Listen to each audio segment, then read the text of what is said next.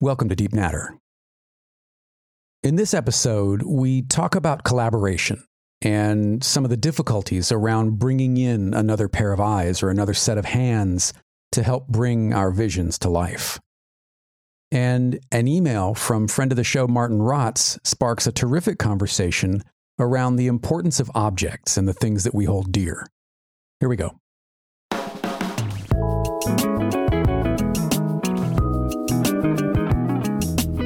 Yeah, you always promise yourself like a break at this time of year, not to have to work out what's going on next year. But I, I just get impatient, I suppose. So I've already been trying to work out, you know, how do I want to start next year?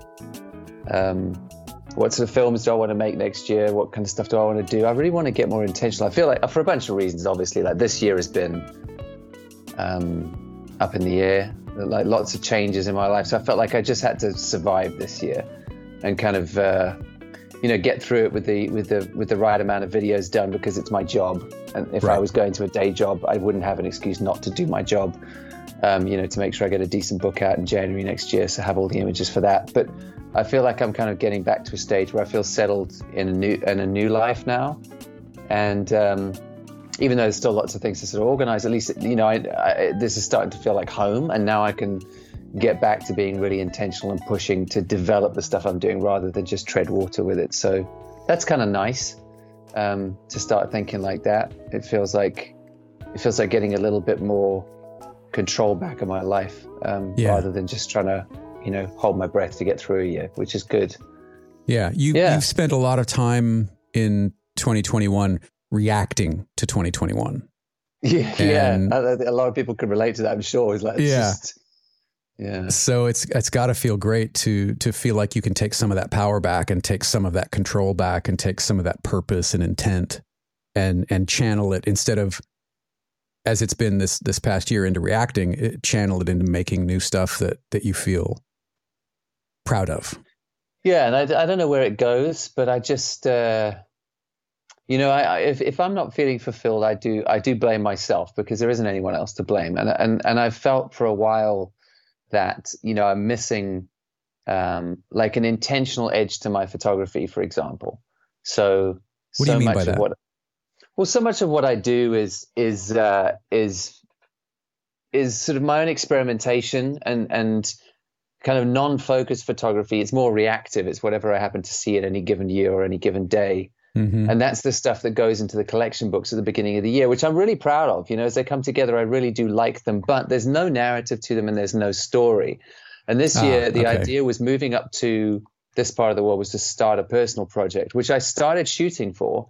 Like I have images for this project, but um, I'm realizing it's going to be a long slog to get this done. And it's got nothing to do with me as a photographer and everything to do with the fact that the, the people I want to photograph up here are very suspicious of photographers right. and right. very suspicious of photographers who come from London. I, right. I, I, don't know how much you know about this country, but there's a huge north south divide in this country where people from London are treated with a lot of suspicion. That's kind of the rich part of the country and the north up here is has always traditionally been a poorer part of the world and and i think like there's been this um, there's been this kind of resentment of people who who come from London who are who are wealthy and look down on people from the north as lower class somehow. Right. And I mean, I'm not I'm not from London. This is the irony. I didn't grow up there. I grew up in Africa. I just happened to be there for work the last few years. But because that's the last place I lived, I get lumped in with that category. And so when you come up here with a fancy camera, and asked to take people's photographs for a personal project, they're like, "What's this really for? What are you yeah. really up to? Yeah. What are you really doing? How are and you I've exploiting kind of, me for your own personal gain?" Exactly, and yeah. it's just a deep-rooted, ingrained suspicion, which I makes me very uncomfortable because I, I don't really want to do work with people who don't want it. You know, I, I want people to to uh, go, oh, you're going to take photographs of me and then give me those photographs for free when normally people pay you a lot of money to do this for them. That sounds amazing. You know, that's that's that's how I like to do things with people. Right. But if I feel I've got to talk anyone into anything, I just want to run away because I, I, I don't want to try and convince you to want sure, this. Sure, sure, sure. Um, and so I think what I'm doing now is I'm going, okay, I'll, I will try and keep that ticking along with a much longer time frame in my head now. But I need something else. I need to I need to sink my teeth into something that I can cover some ground with quickly to feel like I'm I'm practicing this more narrative sort of portrait photography, people focused stuff. I don't I don't want to wait 10 years to finish a project. Right, right, I'm, right, I'm right. happy to do it for that one, but I want to do something next year that I can start and finish in a year to say I'm I'm I'm learning. Otherwise I'm learning too slowly for me. Yeah. So I think that's Well, one and- of uh, the things No, go ahead. no, it's just what it's, it's one of the things I really want to change about what's going on for me at the moment. Well, and I would imagine that because you are, I mean, without spoiling too much about this project, because you were a part of that world and and can speak to that knowledgeably and authentically, I would imagine that's even accelerated the timeline uh, of how long it's going to take versus if you if you couldn't speak to that or if you didn't have that background, it would take even longer. I would imagine I think so. Yeah. I- I if think they would even speak to you. You know, Yeah, I, I think that's probably true. I just, I just underestimated it. You know, you never Mm. know going into something. And again, you can have all the photography skills in the world. It's it's people stuff now. It's got nothing to do with Yeah. my camera. It's it's sitting over tables with people for coffee, trying to explain what you're doing, and watching their faces go. There's something that's suspicious about this, and then them go away and think about it and ghost you and never get back to you and and and then have to meet somebody else who's their friend. And then you talk to them and they're like oh so and so said something about this but i'm not sure what this is about. And then you explain it to them and they get it. And they try and explain it to the other person. And then the community talks about it a bit but they hold you at a distance. It's just this whole like for someone like me who's an introvert like that's scary stuff. Right? like you have to really put yourself out there and, and, and be the topic of conversation. Who's this weird photographer who keeps asking us all for photographs? We don't really know where he's going to publish these because i can't tell them because i don't know you know which does sound suspect but this is this is what it takes One of the things that I remember uh, talking to Dan Milner about was he carries printed, he calls them field guides,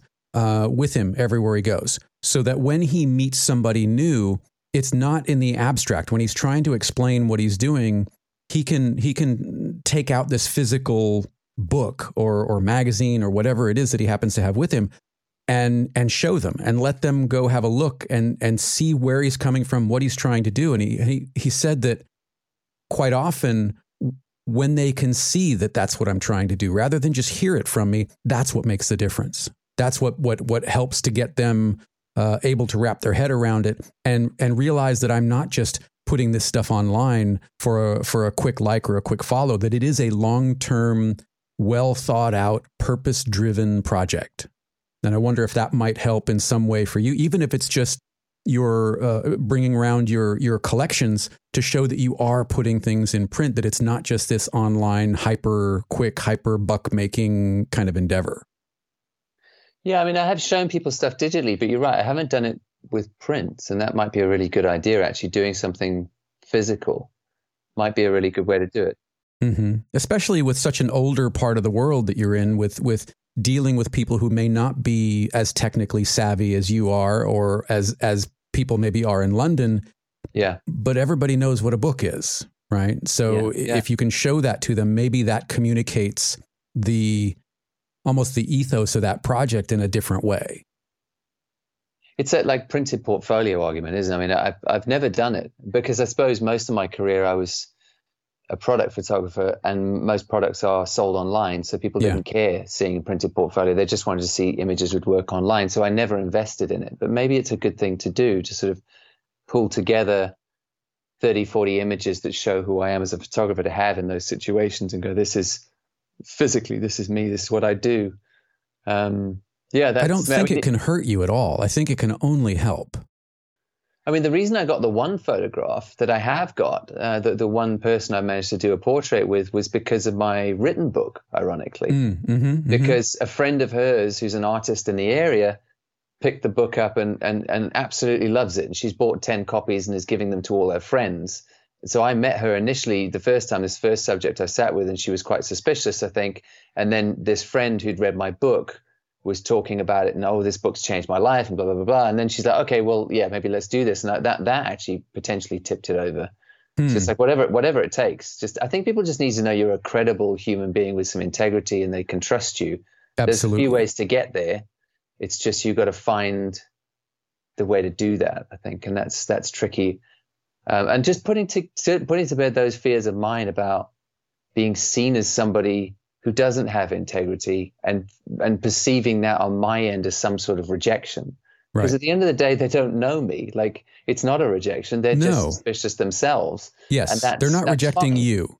No, they. How could they? They don't know who I am. Right. It's but but I do have those knee jerk things. Like I walk away from meetings where it's like, oh, I can tell this isn't going to happen. They're they're really not sure about me, as if like I've been rejected and I'm a bad human being. And I have to talk to myself and go, grow up. You know what this is? Like Yeah. it's not, it's not that. It's just it's just they're not sure and they're scared, and that's okay. That that doesn't mean I'm scary. That means they're scared. Like because I'm not scary. you Right. know what I mean? It's not taking it personally. the nature of this project, if there was um, an exploitation, you're exploiting thoughts and beliefs and ideologies that are core to who many people are. So I would imagine there's an there's an additional layer of you know fear or trepidation because this is not just documenting me as a person. This is how I fit into the ideological world that that in many ways sort of represents me, if that makes sense. Yeah, definitely. I mean, it's it's it's exposing ideas or beliefs that people have, and I think I think people are quite nervous about that because they do know that, especially with the internet, being connected to the internet like I am. Mm-hmm. I think that people are worried about being shamed for things that they believe. Yeah. If I make if I make a big deal of what their worldview is, you know, that that it could be ridiculed or put up online. And and I think people like their especially in this country, people are very private about their politics. They're very Mm. private about their their beliefs. They don't like talking about them because they feel like they're being exposed and have to answer to I don't know, like like hyper intellectuals on the other end of the country who will judge Right. them for it or make the, or belittle them or make them feel stupid. So I think that's where a lot of the suspicion comes from.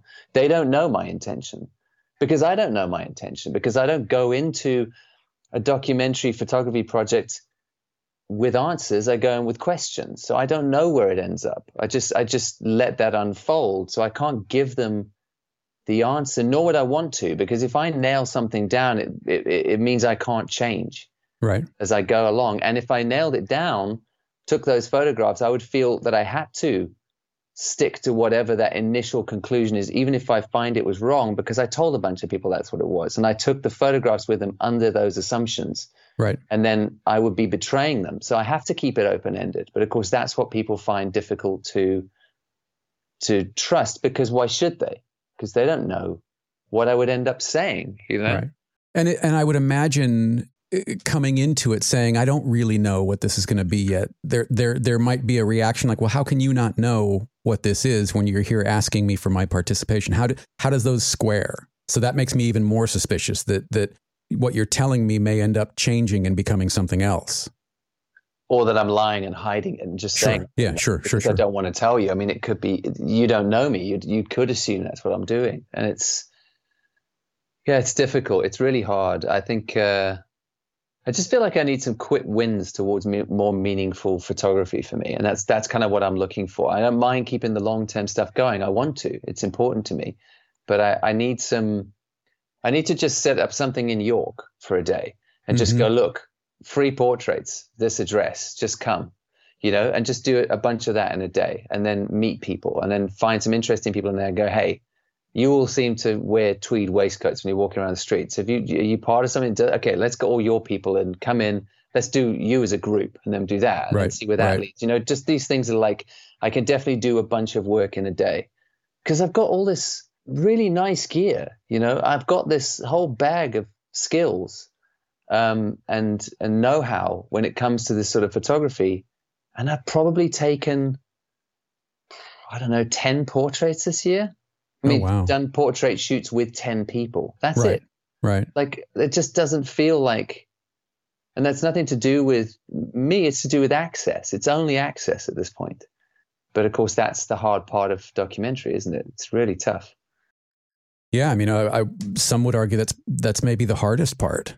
Yeah. You know that once once you get in a room with someone, that that muscle memory and that skill set and your aesthetics and all that kind of stuff kind of take over. But you're right. I mean, getting in that room, getting that meeting, getting a connection with someone that's that's where You know, that's what separates, you know, not to be cliche, but the snapshots from the great shots, right? Absolutely. I, I almost thought about getting a PA of some sort this year, like mm. hiring somebody to do that outreach for me and to set up appointments and do the kind of communication legwork stuff. Um, because I'm just not very good at it. I, yeah. I find it quite intimidating. So somebody who just knew how to do that, who was easy at, good at sending emails and getting on the phone and, and doing the ask. Um, right. Because I think there's also something about asking on behalf of somebody else that's easier as well, rather than asking for yourself. Like I think I could do that for somebody else. I find it more difficult to do it for myself, ironically. Like if there was a photographer who I really believed in, I would be very happy to get on the phone for them and say, hey, you know, um, Dan Winters really wants to take a portrait with you. I'll sing his praises all day. He's brilliant. Look at his work. Like you really want to say yes to this. But I could never say that for myself, you know? Don't go look weird. at my work, whatever you do. Go yeah, yeah, exactly. No, please. Yeah. I'm, I'm isn't that weird? Like I could, I yeah. could happily do that for somebody else, but I really struggle to do it for myself. Um, it's the same way, like when I'm making uh, little documentaries with other photographers, I always tell them, like, don't promote yourself at all in this just tell me your story because I'm going to show off for you in the intro and the outro. Like mm-hmm. I, I will happily do it and I'll do a better job than you because I won't be self-deprecating. I won't pull any punches about how good you are, what you do. And I will I will be honest and I'll I'll put your work in glowing terms. That's why I came to you. And it would be much stronger coming from me than it will from you. So I, I, I yeah, I think that's probably what I need. You almost need your um in South Africa you have this thing called a praise singer. Um, so basically, like even when they opened Parliament, uh, they, they, used to do, and that when the president, it's from Zulu culture, and when the president would come in, he was from the previous president was from Zulu culture. Um, the praise singer would come in ahead of them, dressed in traditional dress, you know, like impala skin and headdress and all the rest of it, like yelling in Zulu about all this guy's achievements and oh, wow. who he who he was and how it's it's and it's lots of pageantry. It's like half a dance, half a kind of yelled tribal chant kind of thing, and it's this guy is amazing. You know, that that's how they come in. And then, of course, the president would come after. And that's a tradition going back generations in tribal culture. When the chief entered, he had his praise singer going first. It's like um, we watched uh, A Knight's Tale the other night. It's like Paul Bettany's character. Right. You know, right, right. Telling the tale of, of Heath Ledger. Yeah, yeah, yeah. The protector of Italian virginity, right. enforcer of our Lord God, you know, that kind of thing like having someone to do that for you so you don't have to do it for yourself and then set up those appointments that's kind of what you need isn't it like and then you could just go in and do the work because i'm confident on the backside of doing the work that people will be very happy with what they get because i'm confident in my skill set right it's just on the front end trying to get those doors open i find really really difficult you know? yeah it's it's uh it's it's getting back to that be your own town crier and that's where yeah. we that's where yeah. we fail that's where we stumble at uh, at the yeah. very least you you still struggle with the ask. Uh, I struggle with the ask on uh, yeah. I struggle with the ask for podcasting on on who to talk to, and then I, I struggle with the ask in terms of of as we've talked about several times support and and pricing and you know mm-hmm. here's this thing you know in fact somebody wrote both of us and one of their comments to me was you need to get an agent and and just let the agent deal with you know the promotion and and pricing and and where the stuff appears and you just make the stuff. Let let somebody else deal with the you know the business side of it. Yeah. But and and while i agree with that to a certain extent if i do outsource that then i don't ever learn to deal with it. I don't ever learn to get through it. Yeah exactly. Because i'm just staving it off to someone else. I wouldn't mind that for myself. I mean i, I do want to work at it but i also know it is a limitation of mine. I'm good at some things and not good at others, and I can work to get better at something like that. But I may never be very good at it. And if it would hold back the work that I'm doing, and I could pay someone else to do it, I don't feel bad about that. Really, right? It would just be finding the right person and uh, being less of a control freak. right. Yeah, I mean that's that's a great question. Is is is there the right person for you? Because at the end of the day, you are you are so connected to what you do and how it's perceived and how it gets done, could you relinquish enough control to allow someone to step in and do those things for you? It's something I've thought a lot about. I thought about it in the editing space as well, because obviously it would help a lot if I could just film and hand the video editing off to somebody.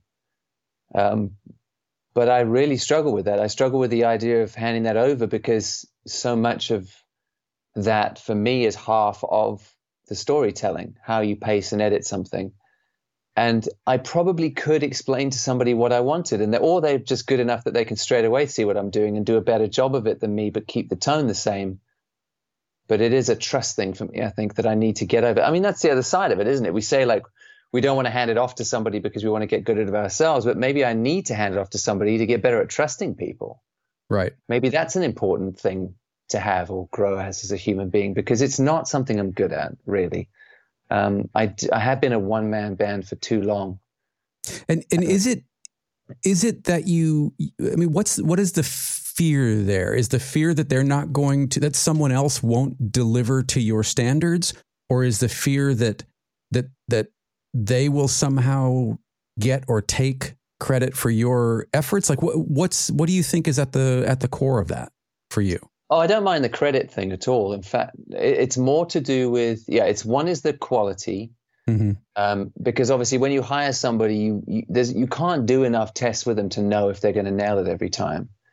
And what happens when you've spent hours filming something and they've done like a week of editing on it and send it back to you and you need to post it and it's just not good. Right. Then then then I would have got it right first time because I know what I'm after, but now I've got to work with somebody and go through rounds of changes which will actually add more time, not less time to my editing process. To have right. to supervise somebody, you don't know if it will turn into that or not. Um, that's the one. The other thing is that they would they would try and impose too much of their aesthetic on it and it would change my aesthetic too much like yeah. can you find somebody who can read what you want to do and and and serve you as a client? Right. Or are you going to find somebody who's like yeah but i think it should actually be this way and they keep trying to sneak that in? Yeah. Where you're yep. being clear about your brief. Um, that's also a problem. I mean if honestly if they did what i do and kept the tone the same but did a better job than me at it I would happily, obviously, credit them as the editor and everything, and, and sing their praises. I don't mind sharing the credit for that as like a as like a collaboration thing. But it's those first two. You can't change the tone because you think you've got a better way to do stuff because that's subjective. It's not better. It's just you think it's better. It's and just I, yeah, you injecting your yeah. aesthetic. Yeah, yeah, yeah. I have an aesthetic, and I want that aesthetic in there. You can improve that, but you can't change it. And then um, because it's a choice and right. also yeah and the quality thing you have to maintain certain standards and and and you know i'm not i'm not the best in the world but you you have to do what i it can't take a dip it has to be you to know what you want though yeah. yeah it doesn't matter that you're not the best in the world that's why you're looking for someone to bring in but there has to be there has to be a collaboration with the understanding that it is your brand and your aesthetic you can't just look for someone with X number of skills or X type of skills. There has to be an understanding. There has to be a relationship there that you can both kind of see the each other's side of. I would think. It's. I mean, you can imagine trying to hand over your podcast editing to somebody. Oh, drive me crazy. Yeah. Yeah. I mean, it's it's you you could just be recording stuff all day every day and sending it off to an editor who cuts it all together and posts online. But but there's there are lots of particular things. You have a very rich sound to your podcast that you work hard at. You know how to EQ everything. You know what limited kind of effects you want to apply to fatten out the sound. You also know how to compress so it sounds the way you want, but you also know the the pacing you want. You know where to chop out pieces of conversation, what to lose, what to keep, where right. where to create a bit more space, how the music comes in and out, what music to choose. It's a lot to explain to somebody and to trust them with. Yeah, I, I mean, I, I think you're exactly right. And, you know, I, I would love to collaborate with someone, especially where my skills, where I see my skills lacking. You know, like I can do very basic things in DaVinci Resolve, and you, you have been instrumental in helping me kind of figure out the basic things that I can do. But if I wanted to do something, you know, with, and, and I'm thinking about some of these things for next year with multiple cameras and and you know how to sync all of that up and how do I shoot it? Do I just do I just start them all running at the same time and then how do I cut that together to make it interesting? Would I bring in somebody else in that case? Yeah, maybe for the first couple so that I could I could look over someone's shoulder and and see how to do something you know so so that i could then adapt that to what i want to my own aesthetic or my own sort of rhythm moving forward. But it would be very hard for me to just turn something over to someone sight unseen, especially when when I don't really know what I want that. And we keep coming back to that word style to be moving forward. I, I know I, I have an idea of how I want it to feel, but I don't know that I could articulate that to you. You know, the same with like the book reviews. You know, I've got this list of of books, some of my favorite books that I'd like to do overview slash flip through kind of things. So I end up doing these little tests and and trying to string enough of those successful tests together into something that's that's cohesive and go, oh yeah, that's kind of what I'm after. But I'm in that lab mode. I'm in that experimentation mode of of trying things out. And video is such a new area for me that everything feels like a hurdle to overcome because it's not my my arena. It's not my my forte in the least. But yeah, I mean, uh, having somebody on board to do that for you, I mean, might be the way to go. Like you say, at least initially, so you can pick up how to do it yourself. Because I, I get the feeling with you that you are a very you want to know how to do it yourself. Oh yeah. You, you you like to tinker, you like to sort of know all the skills and be able to kind of uh, like do everything yourself. So I mean, maybe it is just an initial thing where you where you get somebody who can who can produce something great out the box on day yeah. one, but you can also pick up the skills necessary to replicate into the future. And it's not just creative stuff. It, it's you know if we have plumbers, electricians, you know, yeah. contractors in the house, like one of the first things I will say is, look, I'm going to ask a lot of questions. Do you mind? Or is it okay if I'm in the room with you watching how you do some of these things? And most people, I think I've only had one person that that really kind of wanted to be left alone, but everybody else, I think it's it's such a breath of fresh air that many clients for them don't want to know anything about it. You're just the worker, you're the help. Go get it done, come up when you're ready for your check. And I'm not that way. I want to be hands on. I want to ask questions. Well, you know, what is this? How are you doing this? Why why would you do it that way? And you know, I'm pretty good at reading people, so if I if I overstep, then I'll hang back.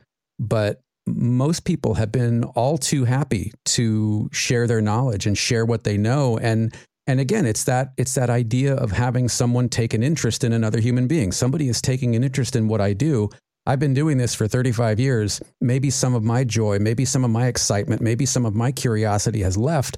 And now here's this pair of fresh eyes that come in. Well, that that kind of jumpstarts me a little bit too as as the performer of this work, you know? So I I love doing it. I love asking questions. And I have learned an extraordinary amount from from just the people that we've had in the house doing things because it's it's in my wheelhouse that idea of learning is is sort of core to who I am. And your fascination with people. I mean, that's that's yeah. why your is the Color project is going to be amazing because you don't need anything else to be able to do a, an, a, like a, a world class project out of that. You've got all the audio skills, you've got the natural curiosity, and you're really interested in people, and you read them and interview them really well. So it's it's all it's all there in the bag, ready to go. Yeah, it's good. Did did you happen to see? Uh, can we switch gears for a minute? Yeah. Did you happen to see the email that we got from Martin Rotz? Yes, I did. Yeah. Yeah. Can we talk about that for a minute? Because I think it it, yeah. it kind of dovetails into a, a, little bit of this. So yeah. we got an email from Martin Rotz, who, uh, if you've listened Friend to this show. show. yeah, if you've listened to this, you've heard us talk about him. He is a, a fabulous person. He's an incredible photographer. He's he's innovative and curious, and and he's always doing something new. Please go check out Martin Rotz. Uh, also, look I at his magazine. His, uh, yeah, I just got his latest March and Rock. Did you? Oh my god, really so cool. Good. And it's it and it's so also good. like he's done kind of bifolded pages inside, which just it's it's a super cool layout. It's really. I can't really wait. I can't wait. It's on its way, so I can't wait. Uh, but he shared uh, this book project with us from a guy called uh, I'm going to probably butcher all of this pronunciation, so please help me. Ton Grote. Would that be Grote? Oh, G R O T E. There's probably a, a, rolling of the R's that I'm missing in there. Uh, anyway, the project is called Eindhoven Suig 56, and I'm probably butchering that too. So apologies, Ton uh, and Martin. Um, but, probably Ton uh, Grote, I would imagine. Grote? Okay, Grote. Yeah, I would imagine. All right, yeah. apologies, Ton. Really, I'm I'm I'm shit at these kinds of pronunciations. Um, but the description of the book: when the mother of photographer Ton Groot or Grote. Grote. Yeah, and the book, uh, the book will probably be pronounced uh, Eindhovense Weg. Weg. Weg. Yeah. Eindhovense Weg. Okay. I'll, Eindhovense Weg. I'll try that. Uh, anyway, when Ton's parents died in 2007, his father stayed behind in a large house. Their parental home, where his parents lived since 1969, and he grew up uh, with his brother and sister. Uh, Eindhoven No? Yes? Close? Pretty close, man. Yeah. Although I'm trying to, I'm probably trying to do an Afrikaans pronunciation of Dutch, which I'll probably get shot for. But damn, it's the closest I can get you. Anyway, 56, uh, a house full of memories and dreams. When his father started to clean up, Ton decided to photograph all the loose items his parents owned: teapots, old cameras, power strips, glasses, and a worn-out football. Treasured things they grew up with and the objects his parents used. Everything was recorded. The result is a photo archive of more than 5,000 photos, of which 2,262 made it into the book. And I wonder what the significance of that particular number is for Ton or his parents. Um, I showed this to Adrienne, and she's like, "Oh my god, I love this! I yeah. love this!" And it's just this this catalog, uh, effectively, of his parents' life and and it got me thinking about the objects and and the the things that make us up as as uh, what gets left behind. Um, and I just thought it was really interesting, like to the point where I would love to talk to Ton. I don't know if Ton uh, uh, speaks English, uh, would be willing to have a conversation. Um, if if not, maybe Martin could intervene as an interpreter. Uh, but God, I have so many questions about this work and about what it represents, about the objects that that we hold on to. You know, I'm. Uh, you had to make some decisions around objects that you wanted to to take with you to this new life. Um, when I moved from California to the East Coast, I had to make decisions about objects, what I'd kept, what I didn't, and I ended up letting go of enormous amount of stuff. Some of which I really miss and a few things I really regret leaving behind, but it seemed right at the time. Um, what do you think of this? I love it. You know, you know what it immediately reminded me of, uh, which I know you're familiar with as well, is Lee John Phillips, the Shed Project. Oh, sure, yeah, sure, where he's drawing every little thing that his grandfather had. Yeah, yeah. It's just this like it's this way to remember things and, and mm-hmm. sort of mm-hmm. capture things, which I think is lovely. So Lee John Phillips is an illustrator, and he's got this uh, he calls it the shed project and he's got on his website it just says my grandfather handel jones passed away in 1994 my grandmother myrtle has treated his tool shed as a mausoleum ever since. I'm in the process of creating an illustrated inventory of the entire contents and work to this set of rules. One if the item can be picked up and doesn't crumble if rubbed draw it. Two, if the packet container is or has been opened, empty it, draw the items, replace them, and then draw the container full. Three, if the packet or container has not been opened, it will not be and drawn as found. Four, if there are multiples of the same items, draw them all. To date, I've illustrated over 8,500 items and estimate the total over 100,000. And when you go look at the website, you realize he means every nut, bolt, washer, Everything. screw, every staple, just, every nail. just pages and pages and pages of the same screw, but multiple times over with the individual scratches on them, to, as a as a way to, I, I guess, honor his grandfather, which I just yeah. think is is such a beautiful idea. This kind of really taking in items and and objects that that obviously mean a lot more than than the object itself because of who it was attached to and who it belonged right. to. I, th- I, think it's an, a really lovely idea. I yeah. love it. Yeah. I uh, I got a package from my stepmother day before yesterday, and it is uh, this big priority mail box. I had no idea what was in it. I open it up, and it's Super Eight movies, dozens of Super 8 mm-hmm. movies from 1968 through the mid 1970s of us, of me with my mother, of me with my grandparents, of of uh, the first time we we saw uh, the Harrier, uh, which is a, a, this this VTOL jump jet that can take off and land vertically. First time we saw that at a naval air show, my dad filmed it, and his jaw was on the floor because this. Yeah. I mean, imagine somebody born in 1941, yeah. seeing a military aircraft fly by and stop in midair In and mid- turn and and, face you. Yeah. I mean, Yeah. he just he didn't know what he he couldn't explain it. He couldn't he couldn't reconcile what was happening. And we have this Super 8 footage of this thing. Um, you know, Christmas time when I was two and three years old, and and I haven't seen most of these in a long time, many of them ever. So we're going to do this big project of going through them systematically and having them converted to uh, to digital video, and and again seeing the, the the people, the objects, the places I lived, the, the things that were within those places that we found important as objects. I'm I'm so fascinated by that, and I can't wait to uh, to kind of dive into it.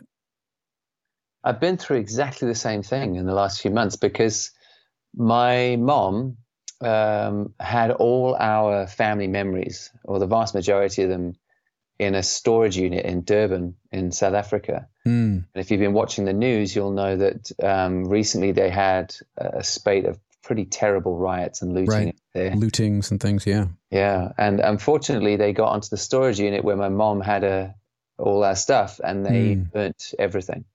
So Everything was lost. We lost, yeah, everything. All the photo albums, all the all the hmm. memorabilia, all the toys from when we were kids. Everything just went up in smoke, which obviously devastated her. Yeah. But she carries around because she travels a lot. She carries around the world with her two big plastic containers full of the most precious photos and videos. She can't be without them. She takes them everywhere. And she decided, and sort of regrets that she didn't do this sooner, obviously, to digitize everything and back it up online so that she can't ever lose it because it, it's only a physical item. Right. And so she took a bunch of Super 8 movies and other things to to get them digitized. Um, and I did a bunch of scanning of negatives and slides for her as well and converting those to kind of help her. So she's got those digitally on hard drives as well as physically. Mm. And um, one of the, the, the one of the really poignant things that happened was is I was flicking through these videos. So let me go back. There's a line in my book where I'm talking about the fact that my dad left when I was quite young. And I, I, I say the line, I, I write, I wrote the line something like, I remember him being my hero at that age. And he would come home at the end of the day. It was my favorite part of the day. And he would take me out into the garden and he'd kick a ball around with me and throw me into the air until his arms ached. right. Like that's what I wrote in the book. And I'm flicking through these Super 8 films. And I don't remember these films. Like I, I don't remember them, but I cut to a shot. This is in Zimbabwe, probably about 1980. So I would have been about two years old. And there's literally a shot of my dad kicking a ball around with me Shut up. that then cuts directly to a shot of him throwing me in the air. Shut up. And I'm like, I must have seen this. It must have been in the back of my memory. It had to have been, right? Yeah, there's no, it's too coincidental. It must have been there, and there was something familiar about it, but I don't consciously remember watching it. That Yeah, when would you have seen a Super 8 film of those two events? When, that had to be Oh, oh, I mean, when we ago. had, yeah, when we could play stuff like that. I mean, it's been Yeah. decades since that was possible, even really. I mean, in, in an average home, and it's, it's it was obviously in there. So that like coming back around, I'm like, oh gosh, this is this was lodged away somewhere, and that's why that sentence came out. I didn't put two and two together, but there it was, and it was such a surreal moment that uh, that came out. It's really really weird. Wow. But now, now I've I've also got these these videos now on my hard drive. I haven't even watched them all, but just going through every now and again, going, oh gosh, yeah, I remember that house in Chisipite and Harare. That's so weird. And our two Rottweilers, Francie and Tanya, that like I haven't thought about. You know, all this kind of all comes flooding back just looking through these Super 8 videos and. Isn't it amazing how little it takes to trigger something massive? How little it takes to see or to read or to hear, and this flood of memories comes back. But also it made me realize what gets lodged away that we don't consciously access. It's in there. Yeah. You know, it, it, it's not even because, and then one thing will trigger a flood of other things. So Mhm. the minute I saw that garden, I remember the layout just from seeing a corner of it. I'm like, oh yeah, and behind that there's these two stone benches Yeah. by those pine trees at the bottom, and then then the camera flips around and there they are. I haven't thought about that since I was four years old, yeah. but it's in there somewhere. You know, it's just it, the like memory's a crazy thing. It's really interesting. It's incredible. I mean, I, I, you know, you and I have talked about this more offline than on, but I've had this image and and this persona of my father But Mm. when I look at when I look at these these videos, when I look at some of the photos that were in there, I was an incredibly happy child, and he's in those Mhm. photos. yeah, But at some point, you know, and I've said this before, at some point it changed, and I had to cast him as the villain. yeah, yeah, But it's a it's a bit revisionist on my part because if you look at the source material, which in this case it doesn't lie, it's it's it's us. Yeah. it paints a very different picture of what our relationship was like, at least at that time. You know, and then to talk to my stepmother about it, to talk to Linda, and and for her to to fill in some of the gaps that I'm missing in my own memory. There's a lot to process there that that that I have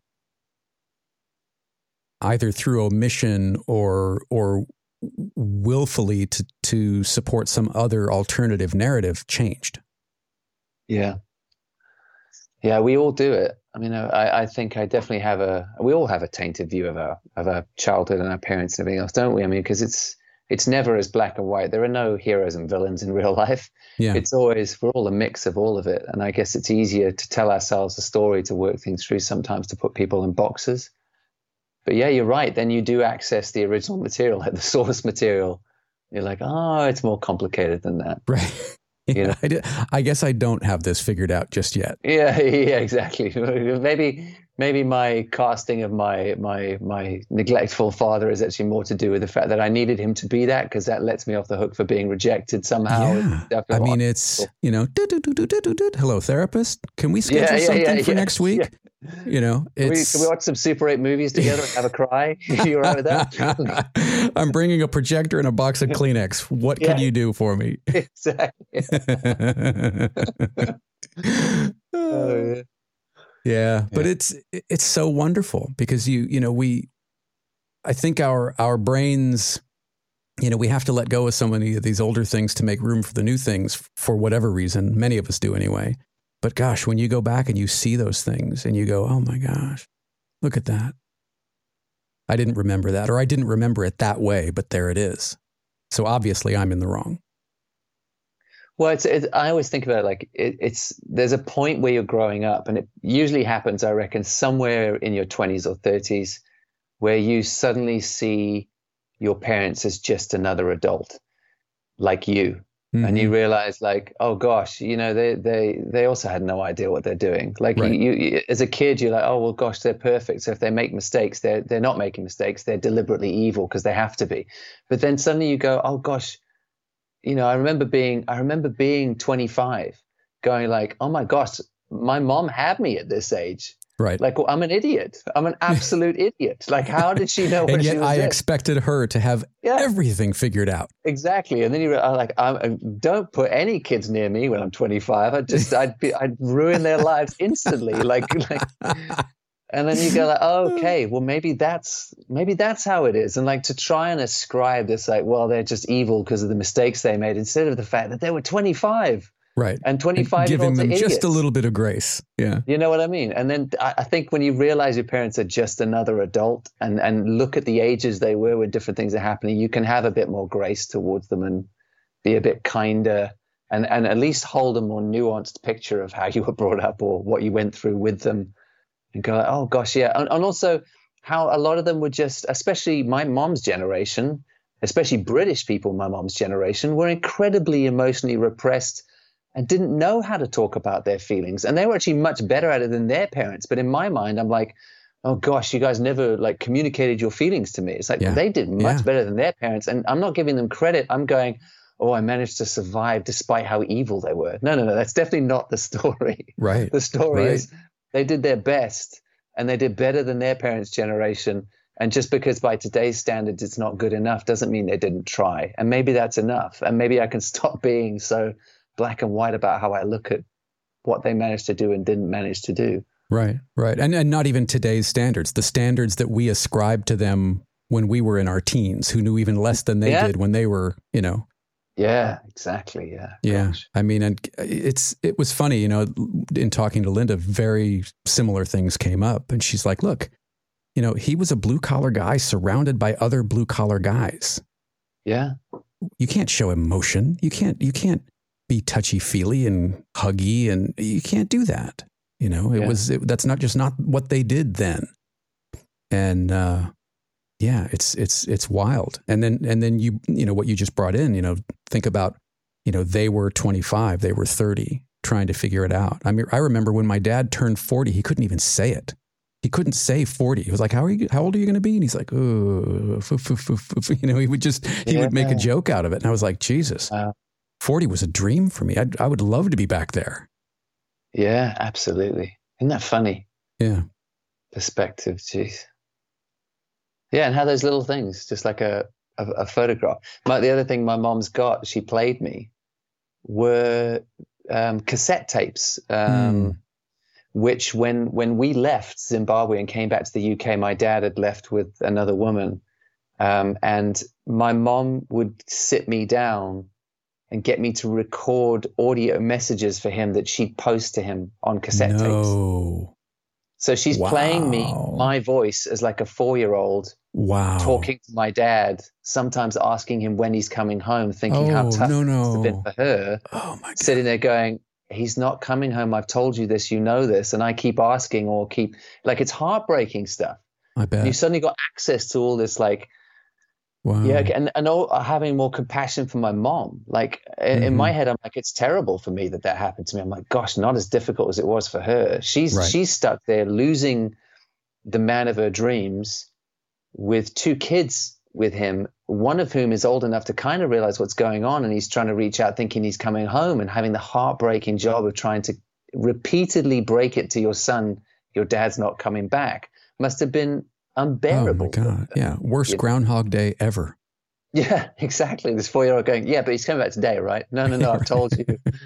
Yeah, yeah, okay, but We not just today. did this like tomorrow, yesterday. right? No, no, no. Okay, how do I explain more than a week to you? Like, Right. okay, Right.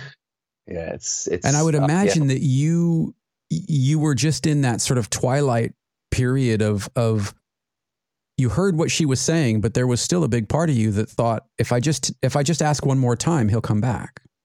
Yeah, or maybe she's wrong. Maybe she Yeah. doesn't know what he's doing because I don't Yeah. know. Who knows what? I don't know what conversations have been had. I Mm. just know he's not here at the moment. We're in a different country. Maybe he's on a trip. Maybe he's coming back later. Maybe, you know, and it's that's, I mean, any parent who's been through a divorce with a young kid, I mean, you know this stuff. It's, it's so difficult because you're dealing with something incredibly difficult, but you also know this is not going to hit the same way for them right. for a while. And you're going to have to drag everything out. You can't process it the same no. because you're probably processing it at the speed your child can process, which is much slower and in, in like more bite-sized increments. Oh, it's got to be absolutely heartbreaking. Like I had a lot of compassion for it, like going through that stuff, going like, this must have been an incredibly tough bit. And I haven't, ha- I hadn't had that before, but all Hmm. these, all this memorabilia, all this like these videotapes, these audio recordings, these photographs, suddenly I could see her life and her experience and go like, yeah, okay, geez, it might have been tough for me, but it must have been awful for you. Absolutely awful, you know? Yeah.